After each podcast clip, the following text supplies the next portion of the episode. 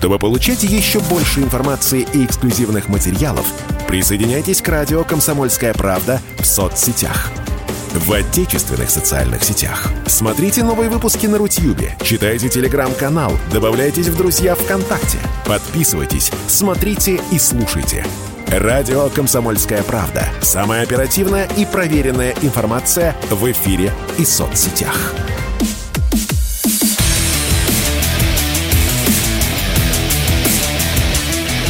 Программа с непримиримой позицией. Утренний Мардан. И снова здра... Ой, извините, пожалуйста. И снова здравствуйте. В эфире радио «Комсомольская правда». Я Сергей Мордан. Нет, у нас все работает. Работает трансляция на Ютубе. Ютуб-канал Мордан 2.0. Кто не подписался, подписывайтесь обязательно. Заходите, подписывайтесь в телеграм-канал Мордан. Так, что у нас сегодня в телеграм-канале? У нас в телеграм-канале Мордан идет очередное голосование. Ну, скажем так, для любителей э, экономических, финансовых вопросов а, в чем вы храните ваши сбережения. Или точнее не так, в чем вы собираетесь в ближайшие три года хранить ваши сбережения. Доллары, евро, рубли или юани. Это голосование запущено в телеграм-канале «Русский доллар». Или можете в Мордане проголосовать. В конце эфира у нас а, будет Алексей Зубец. Мы коротко поговорим про экономические вопросы и, соответственно, скажем, как смотрит на экономическое будущее наш зритель, слушатель. Вчера состоялось э, очень важное назначение. Кому-то оно покажется, ну, знаете, то, что называется официальной информацией. Были одни начальники, там появились другие начальники. Но я хотел бы об этом коротко поговорить. А Мантуров а, представлен на, на должность э, вице-премьера российского правительства. Но не это важно, не это интересно. Важно то, что эту роль, как а, пишут э, СМИ, потеряет э, вице-премьер Юрий Борисов. Юрий Борисов не так давно дал два очень ярких, очень нашумевших интервью, о которых мы говорили в наших эфирах. Ну, поэтому не грех напомнить, о чем шла речь. А Борисов являлся куратором военно-промышленного комплекса. Неформальным. Такой должности нету, насколько я понимаю. Но все знали, что много лет это была его сфера ответственности, поэтому вот и все хорошее, что есть, но и все плохое, то, что вылезло на поверхность и стало очевидным за последние четыре с лишним месяца, это, в общем, сфера его ответственности, сфера его компетенции. И я думаю, что ему тут предъявляли очень многие, прежде всего военные, конечно а, примерно за год с небольшим до начала специальной военной операции тема беспилотников э, так плотно вошла в информационное пространство. Об этом стали говорить то, что называется, и по телевизору очень много. Но а те, кто следил, прекрасно помнят, как э, государственные медиа ну или, скажем так, ответственные ветви или ответственные какие-то участки государственной власти отреагировали вот на этот общественный вопрос. Ну, во-первых, там было два тезиса, которые активно качались. А у нас а, есть а, суперштуки, с которыми ни один враг ничего сделать не может ни с какими там вундервафлями. А Байрактар — это отстой, который делается из э, дурацких дешевых запчастей, которые они покупают на Алиэкспрессе. А против наших э, Торов, Буков и прочего никакие беспилотники вообще не сработают.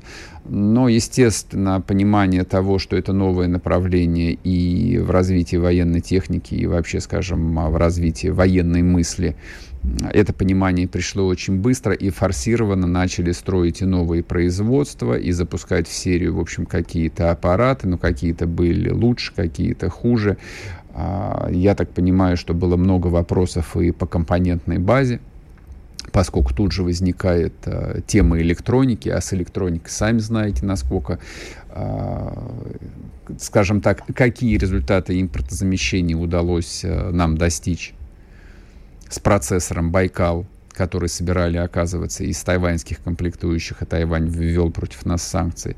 Ну, в общем, много там а, возникло проблем. нет сейчас смысла об этом говорить. А я предложил бы остановиться на важном. А важное заключается вот в чем. Выводы, в том числе кадровые, уже делаются. И вот когда в самом начале а, украинской кампании в этом эфире мы говорили о том, что а, война очень много изменит в жизни, в социальной политике, во внешней политике, в устройстве власти, в персональном составе. Ну вот это первое, ну такое очень, это первое очень яркое, очень масштабное решение. То есть считайте, что это первая вот такая перестановка. Она корректная. То есть никаких э, вот э, не по-сталински, скажем так. Я сейчас не про расстрелы, естественно, говорю, упаси меня Бог. То есть дадут отдельно, дадут новый участок Борисову. Конечно же. Но тем не менее, за развитие и оборонки в том числе, и за импортозамещение в широком смысле, и в оборонке в том числе, будут, отмечать, да, будут отвечать теперь новые люди новые люди. То есть понятно, что кадровые изменения коснутся огромного количества и структур, и госкомпаний, и компаний, аффилированных с государством, компаний, получающих заказы от государства, система контроля, система заказа. Ну, слава богу. Это означает, что организм российского государства живой, управляется, обучается, быстро делает выводы. Я повторяю, быстро делает выводы. Собственно, и события на фронте это показывали, что и военные там и тактику меняют, э, и людей берегут, и новые какие-то решения, и технические в том числе применяются. Но вот на уровне управления экономическим хозяйством – Посмотрим, что будет, посмотрим, какие люди появятся. Вот. По поводу беспилотников, мы чуть более подробно об этом поговорим а, в следующей части. А, на следующей неделе Путин должен отправиться с очень масштабным, очень важным а, визитом в Иран, где состоится его встреча с главами Турции и Ирана. Поэтому вот анонсом сегодняшней программы мы выбрали такой а, слоган «Тегеран-22», аналогии с Тегераном 43, не знаю, там, нравится вам это или не нравится, кажется вам это уместным или не кажется, но это очень важная будет встреча. Что касается беспилотников, а, то появилась вчера информация, причем а, информацию это озвучили американцы – о том, что Россия собирается закупать тысячи беспилотников у Исламской Республики Иран. Удивительно, вот э, на самом деле удивительный момент. Иран, который находится под санкциями, сколько уже получается? Господи, боже мой, 50 лет или больше? 79 -го года. А вот давайте посчитаем. Да черт знает сколько лет, 40 с лишним лет. Вот этот вот самый Иран умудрился в условиях жесточайших экономических санкций и собственную ракетную программу сделать, и разрабатывать а, современные системы вооружений, и вести активную внешнюю политику, и поддерживать э, внутреннюю стабильность, причем в условиях э, очень такой специфической системы. То есть таких государств, как Иран – а, в Евразии больше нету. Совершенно неповторимая штука, совершенно неповторимая. Ну ладно, не будем забегать вперед, об этом поговорим тоже. Но а, я сказал бы так, если мы что-то не можем в моменте сделать сами, вот прямо сейчас, значит, а, это нужно купить. То есть, если нужно там добыть черт лысого, его нужно купить за любые деньги, привезти как угодно. Из Китая, из Ирана, украсть в Америке, в Турции, где угодно. Все это должно быть в распоряжении российской армии. А через какое-то время это обязательно должно производиться в достаточном количестве и на российских заводах. И еще одна вещь, э, которую тоже коротко я хотел бы коснуться, она звучала а, ну, в таких э, узкоотраслевых э, профессиональных медиа, о том, что вот это наше многолетнее увлечение экспортом вооружений, оно, в общем, всегда возник, вызывало некоторое количество вопросов. То есть, почему современные системы вооружения, ну, условно, там, самолеты или модернизированные танки, идут на экспорт в какую-нибудь чертову Индию – они поступают в приоритете в российские войска. И вот сейчас этот вопрос, а, он возник именно после массированных обстрелов а, в ДНР, ЛНР, когда люди говорят, подождите, а как-то не хватает систем ПВО? А какого, а какого черта их поставляли на экспорт? Может быть, сначала нужно насытить собственные части – а потом уже, если вдруг что-то останется, поставлять на экспорт. Но это отдельная история. А это история, которая относится даже не сколько к армии, сколько вот а, именно к системе целеполагания и приоритетов государственных. Вот раньше приоритетом были деньги. Вот, чтобы фонд национального благосостояния, чтобы профицит бюджета, валютная выручка. А теперь другие приоритеты. А теперь все поменялось. И теперь я думаю, что вопрос а, размера оружейного экспорта, ну, как-то вот а, видоизменится в головах больших руководителей и будут больше говорить о гособоронзаказе, о физических объемах производства, а потом уже об объемах, а, собственно, оружейного экспорта. Ну, посмотрим. После перерыва продолжим, не уходите. sportkp.ru О спорте, как о жизни.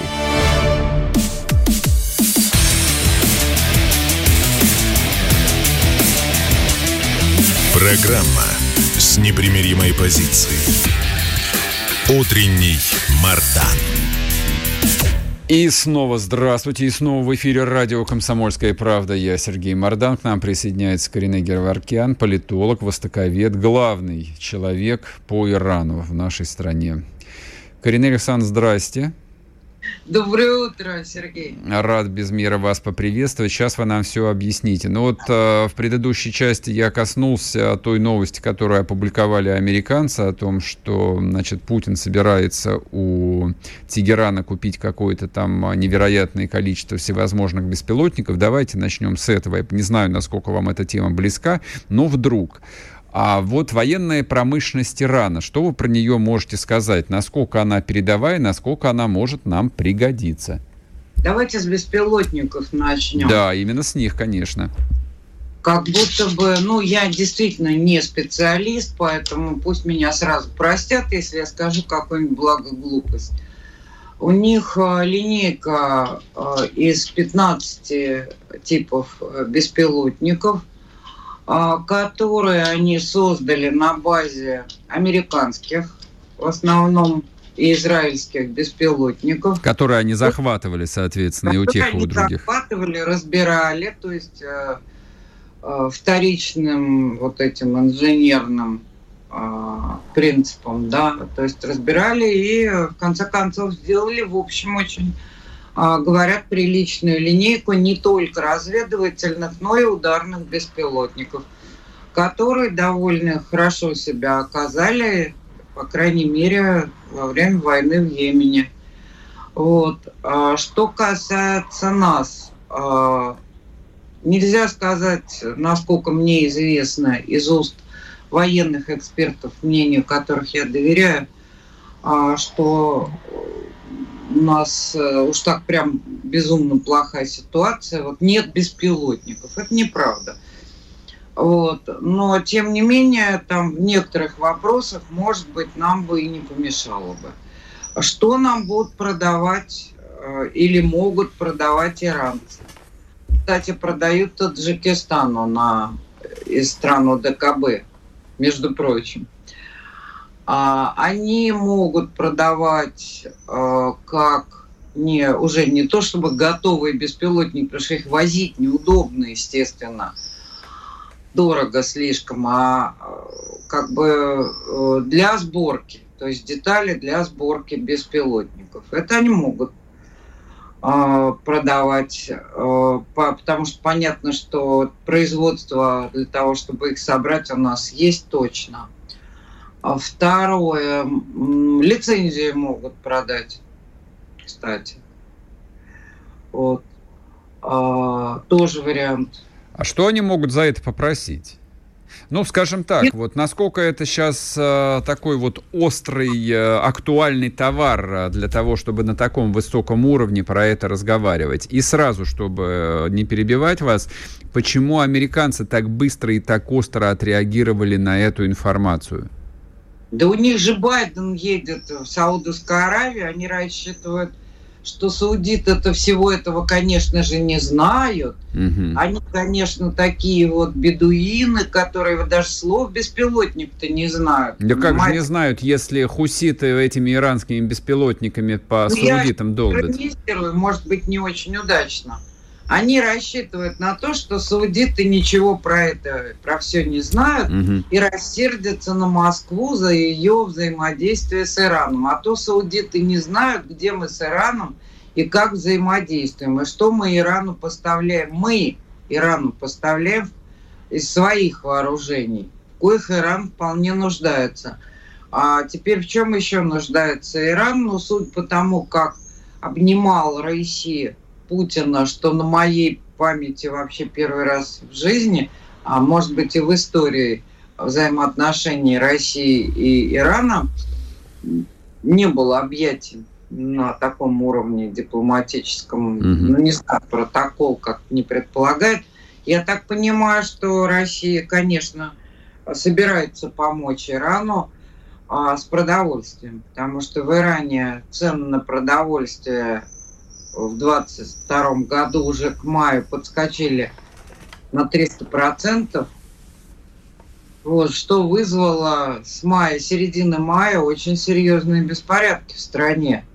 И очень серьезные протестные выступления. Я напоминаю, что иранский народ имеет право на протест. Вот, ну вы понимаете, да, то есть это просто очень серьезно рост цен на продовольствие, они вышли на протесты, некоторые громили магазины.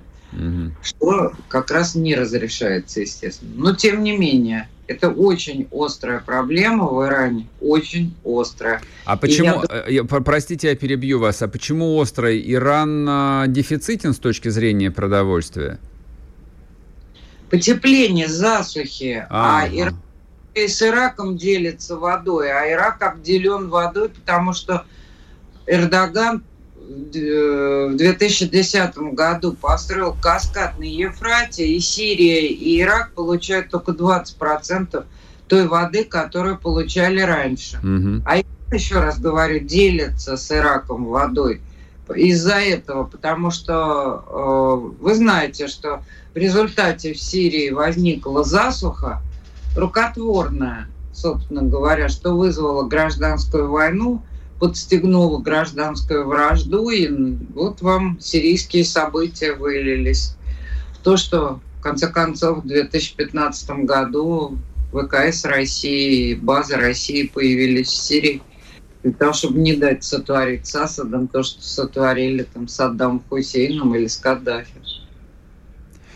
А... Ну и не только поэтому. Наш интерес там очень глубок, и находимся мы в Сирии. Это был наш ответ на Украину, mm-hmm. и соответственно, мы помним, помним. Востоке. Давайте да. вернемся, да, к встрече в Тегеране. А, вот а, состав участников, а, насколько он а, уникален? Ну, это астанинский формат. А я, честно говоря, беспокоилась за нашего верховного главнокомандующего, потому что отслеживала а, турецкие источники, которые а, с гордостью сообщали, что к ним приедет, к ним приедет Э, наш Владимир Владимирович дорогой и так далее и тому подобное. И я стал беспокоиться, как бы чего не вышло. Ну, все-таки Турция такая страна, где там и посла можно застрелить и прочее, но мало ли что. Угу. И перевороты бывают, и попытки переворотов и так далее. Вот. Ну, а тут вдруг сообщают, что встречаться Эрдоган будет вовсе не в Анкаре, а в Тегеране. Вот. Э, ну, вот заодно и встретиться. Ну, там-то, да, безопаснее, конечно. Ну, я имею в виду, что там в том числе и нашей службе безопасности и личной охране президента легче обеспечить эту безопасность. Объясните, пожалуйста, вот э, было тоже вчера объявлено о том, что Иран будет принят э, в ШОС. А он давно подал заявку и, кстати, подготовил документы. А что, для... это, что это значит вообще? То есть это, ну, условно говоря, там из этого будут какие-то практические последствия? Там, не знаю, появятся базы, там иранцы отправят своих каких-нибудь, э, значит, э, спецназовцев э, под Николаев или что-нибудь еще? Давайте по-простому. Конечно. Конечно, никакие базы там не появятся. Угу. Де юры потому что это противоречит Конституции Ирана. А де-факто? Должно быть иностранных баз. Но э, эксплуатация двух портов Бендерабас и Чебахар э, для наших военно-морских сил, которые так или иначе по каким-то причинам находятся в Индийском океане, э, возможно. Вот. Возможно, аренда а, иранской территории там вблизи этих портов, а, условных, я так говорю, а, это возможно, да. А, и я думаю, этот вопрос а, вполне прорабатывается. Это удобные порты для захода. Но, может быть, нам это самая Шри-Ланка несчастная предоставят очень удобный порт, один из самых удобных портов. А, там а, я никак не могу запомнить это слово, как, то есть название этого порта, честно вам скажу. Mm-hmm. Но он глубоководный. Mm-hmm. Ну, может я быть. думаю, что нет, китайцев мы там не перекупим. Скажите, пожалуйста, я еще... Нет, да, я еще... Нет, а нам и не надо перекупать китайцев у китайцев это торговый порт, там вполне места для всех хватит. Угу. Скаж, а, скажите, пожалуйста, ну мы не, мы не успеем эту тему проговорить, а, продолжим после перерыва. А попадались такие новости о том, что Иран, вероятно, станет таким а, больш, так, больш, большой транзитной страной для России, так называемый а, Южный коридор соответственно, российский экспорт-импорт через Иран, через Каспий э, до Красного моря, ну и дальше там Индия и все остальное. Ну, это известно, уже попробовали. Это один из безопасных маршрутов, и выяснилось. Удобный, безопасный и недорогой маршрут. Жень... Для групп из Индийского океана, условно говоря, из Индии, ну, может, даже из Китая, потому что Китай сейчас обкладывают, там сейчас Бангладеш, Непал, все это Афганистан, ну, Пакистан, все это на грани взрыва. Сейчас прервемся на одну минуту на новости, вернемся и продолжим. Друзья мои, не уходите, мы говорим об Иране, о Турции и о России.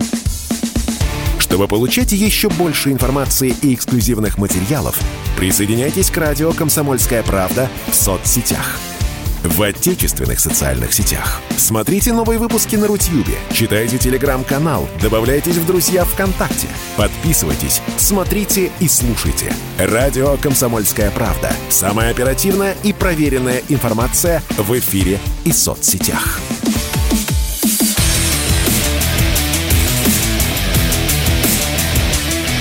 Программа с непримиримой позицией. Утренний Мардан. И снова здравствуйте, и снова в эфире радио «Комсомольская правда». Я Сергей Мардан, с нами на связи Карине Геворкян, политолог, востоковед.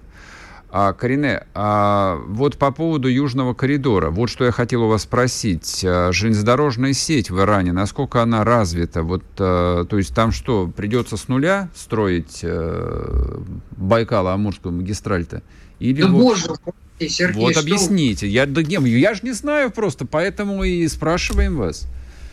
А, там а, довольно специфичная железнодорожная сеть, но я напоминаю, что э, Россия, еще царская Россия, построила две критически важные для Ирана железные дороги. Одна идет по северу от Мишеда до Тибриза, угу. Ну, даже дальше, я просто рассказываю, она вот так вот по, по параллелям идет. А другая Тегеран э, Исфахан. Угу. Вот, э, По ней, э, да, и там такая же колея, как у нас, широкая колея. Так. Это удивительно. Ага. А по меридиану какие там железные дороги построены не англичанами, в частности? Иран э, Исфахан. А есть железные дороги, с, э, построенные не нами и с иной колеей. Если мне память не изменяет, по-моему, немцы строили. Ну, скорее всего, немцы строили, да, да. конечно.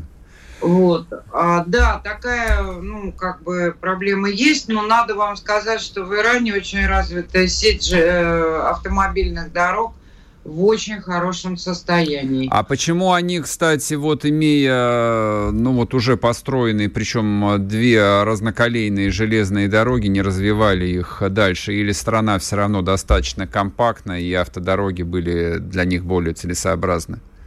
А, Сергей, если вы посмотрите на карту, то условно, конечно, так вот, а, юго-восток, вот эта восточная, юго-восточная угу. часть страны, она пустыня. Там две пустыни. Понял, Потому понял. Ага.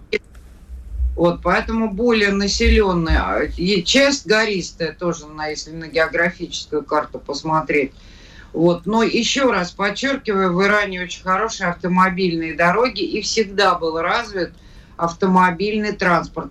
Мой свекр отвечал за поставки по ленд-лизу американские – 30% этих поставок шло через Иран. Он лично нес за это ответственность, получил в 1945 году за это орден знак почета.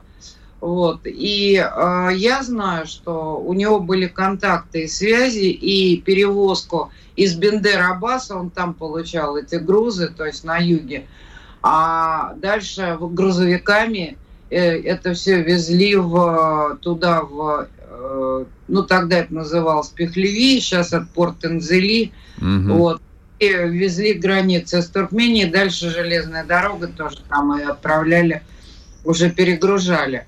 Вот. И более того, он уже тогда, в, 40, там, в 41-м он начал, да, там в 42-м пошел ленд-лиз, а, вот, он договорился, и все эти грузы благополучно прибывали. Кстати, некоторые автомобильные эти автобазы, интересно, что принадлежали русским а, иммигрантам. Угу. И тем не менее, ему, у него было разрешение, и да, я, короче говоря, они прекрасно общались и обеспечивали доставку этих грузов. Скажите еще вот что, пожалуйста. А, ну вот учитывая, так сказать, изменение а, экономической карты планеты, ну в контексте России, естественно, я вот сейчас смотрю на политическую карту и понимаю, что, допустим, даже для использование Дубая как хаба экономического, ну, скажем, для поставки в Россию запчастей каких-нибудь или автомобилей. Ну, вот, собственно, собственно можно контейнеровозами из Дубая в Бендер-Аббас вот, все вести, а дальше уже железной дорогой до Каспия. Так, правильно я рисую? Вот карты захвата Вселенной. Да, разумеется, можем все достроить. Кстати, при нынешних технологиях это Возможно, другое дело, как там иранцы с экологией будут разбираться в этом регионе. Разберутся. У них развитая там достаточно струк... инфраструктура. Я хочу напомнить, что а, их порты, и Бендерабас, и Чебахар, и порт Энзели на Каспийском море, а, там все терминалы-то построены иранцами. Uh-huh, uh-huh. Они абсолютно готовы к осуществлению этого проекта. А почему раньше Россия, в общем, не осваивала эти торговые пути? Что неинтересно было? Все интересы были сосредоточены в Европе? Не знаю, Сергей, мне кажется, иранцы иногда, тут никакой конспирологии, но иранцы считают, что в России большое турецкое лобби, а, которое, соответственно, лоббирует интересы турок, угу и им через это не пробиться. Вот, они даже, ну, многие очень информированные, ответственные люди, а, представители Ирана, даже официальные, мне прям жаловались mm-hmm. на это, что прям пробиться не можем. Даже с овощной продукцией были огромные проблемы, пока об этом просто не заговорили а, два президента, то есть, э, собственно, президент Ирана на этот уровень, на президентские переговоры поднял эту проблему. Вот, и она была снята, надо сказать, не без скрипа. Вот, поэтому, может быть, иранцы тут правы. Ну, как-то им многое мешает. Э, у нас очень серьезное антииранские настроения. Вот сейчас э, я обратил внимание, что, вот, например, наши так называемые, ну, я не знаю, как сказать, ну, такие либеральные или пролиберальные средства массовой информации всячески раздувают тему, которая очень э, вброшена Израилем относительно наших противоречий с Ираном на Сирийском театре военных действий. Угу. Вот. Там настолько это раздуто, там настолько вот из мухи слона, понимаете, раздувают. Ну, конечно, есть. А, конечно, возникают там в рабочем порядке, они все решаются и так далее и тому подобное. Но я обращаю внимание на тенденцию, на то, что очень хотят изобразить, что у нас не так-то все с Ираном просто – а вот в Сирии никак мы договориться не можем, а противоречия эти растут. Это неправда, просто неправда. То есть я так понимаю, что вот выстраивание таких а, плотных а, взаимовыгодных отношений с Ираном, а, тут активно еще играет целый ряд внешних игроков, соответственно, у турк свои интересы, ну и, соответственно, Израиль заинтересован в том, чтобы максимально Иран ослабня... ослаблять, правильно? Ну, он, конечно, может и заинтересован ослаблять, но я не вижу в этом для Израиля, честно говоря, ну вот особого смысла. У Израиля есть, с моей точки зрения, враги поопаснее, чем Иран, который, для которого Израиль это единственная точка, по которой он может вести диалог а, с Лигой арабских государств, а, суннитских, соответственно. Вот. А что касается Саудовской Аравии, то тут э, американцы, мне кажется, зря особо так уж рассчитывают, то что, во-первых, посольство Тегерана в Рияде открыто, угу. посольство Саудовской Аравии в Тегеране открыто, и они работают. Э, более того, а что касается Эмиратов, то же самое, соответственно. Там налажены отношения, Иран – а, на многое пошел для того, чтобы, соответственно, наладить эти отношения. А, Иран предложил этим государствам создать организацию по безопасности в Персидском заливе. Как я понимаю,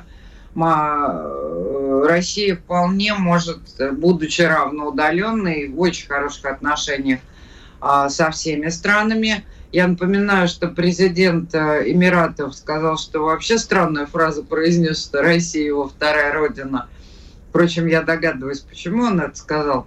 Вот, но это уже за рамками эфира. Mm-hmm. А, и э, ты сама, да, я думаю, что именно поэтому Россия э, и станет ведущей, наши дипломаты и военные дипломаты ведут переговоры о поставках С-400 в эти страны и так далее. То есть я сомневаюсь, честно говоря, что у Байдена что-то особое выгорит.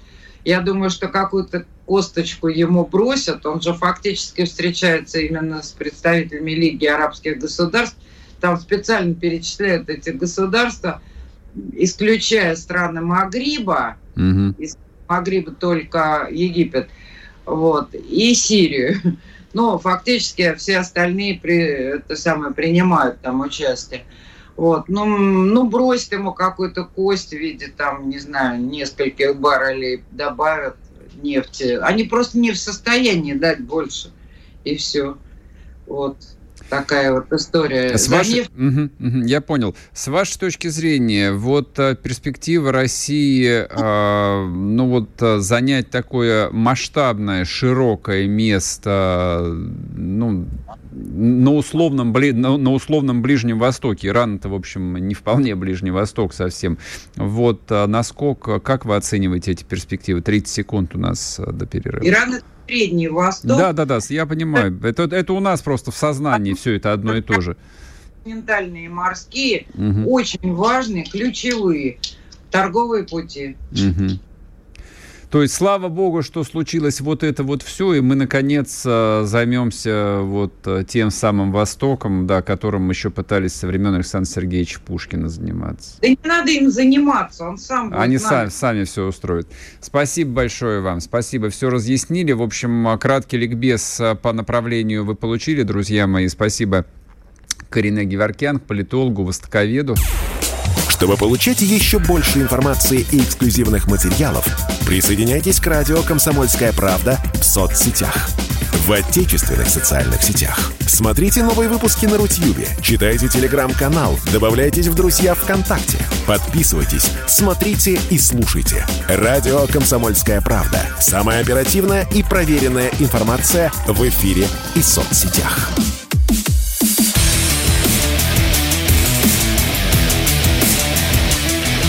Программа с непримиримой позицией. Утренний Мардан. И снова здравствуйте, и снова в эфире радио «Комсомольская правда». Я Сергей Мардан. Трансляция идет на YouTube-канале «Мардан 2.0». Подписывайтесь, если не подписались. А я в начале программы запустил голосование в телеграм-канале «Русский доллар». А в чем хранить сбережения в горизонте ближайших трех лет. Доллары, евро, рубли или юани. Мы этот вопрос сейчас адресуем Алексею Зубцу, директору Института социально-экономических исследований Финансового университета при правительстве РФ. Алексей Николаевич, здрасте. Добрый день. Подскажите, пожалуйста, добрым русским людям, в чем э, хранить сбережения ближайшие года три? Дальше я бы не стал заглядывать. Смотрите, оптимальный вариант это все-таки рубли потому что непонятно, что будет с валютой, ну, валютой в смысле доллара и евро. А как пойдет санкционная война Запада против России, которая была нам объявлена, и каким результатом она проведет, совершенно непонятно. На сегодняшний день вроде как Запад начал давать в определенных там, на определенных направлениях задний ход. Uh-huh. В этой санкционной войне давление, э, давление на Россию ослабевает. Они готовят там очередной санкционный пакет, но, судя по всему, это будет э, демонстрация того, что мы что-то там делаем, но без ожидания каких-то результатов. Чисто пиарская история. А, вот. А, но, тем не менее, всякие неприятности, они а, возможны. Ну, например, вот там люди, которые вложились там в недвижимость а, за границей, в той же самой Болгарии, а, и заплатили за это вот какие-то свои там евро и доллары, вдруг обнаружили, что э, у них существует э, вероятность эту недвижимость потерять. Ну и так далее. Масса разных возможностей потерять деньги, инвестированные в доллары и евро, она сейчас как бы вполне представлена на рынке, такие возможности. Поэтому рубль в данном случае это наиболее интересный вариант. Интересный вариант это фондовый рынок, ну и, наверное, недвижимость. Если мы говорим о длинном сохранении денег, а, то это а, вот э, недвижимость, рубли. И, наверное, еще надо подумать о золоте. Тем более, что сейчас в связи с облегчением возможности операций с золотом а, и наличием слитков малых номиналов на рынке, это может быть интересно. Кроме этого, ну, есть достаточно серьезная вероятность, что тот же самый рубль может э, упасть по отношению к доллару, если начнется мировой экономический кризис, о котором так сейчас много говорят. Поэтому какую-то сумму, наверное, все-таки разумно хранить в долларовой и евровой наличности, потому что, ну, и цель правительства состоит в том, чтобы а, девальвировать а, рубль и привести его в диапазон 75-85, потому что высокие значения курса а рубля по отношению к доллару для экономики невыгодно, и сейчас все правительство говорит о том, как бы нам там придушить рубль угу. и сделать российскую промышленность более конкурентоспособной за счет девальвации рубля. А, то есть шансы на рост наличного доллара и евро, они достаточно велики. А я вот здесь прерву вас на одну минуту, просто подведу итоги голосования. Вот одна цифра меня, честно говоря, слегка удивляет, тоже попрошу вас ее прокомментировать. Значит, 12% наличных долларов, 74% рубли, снимаю шляпу, 15% а, юани, и всего 2% рассматривают евро.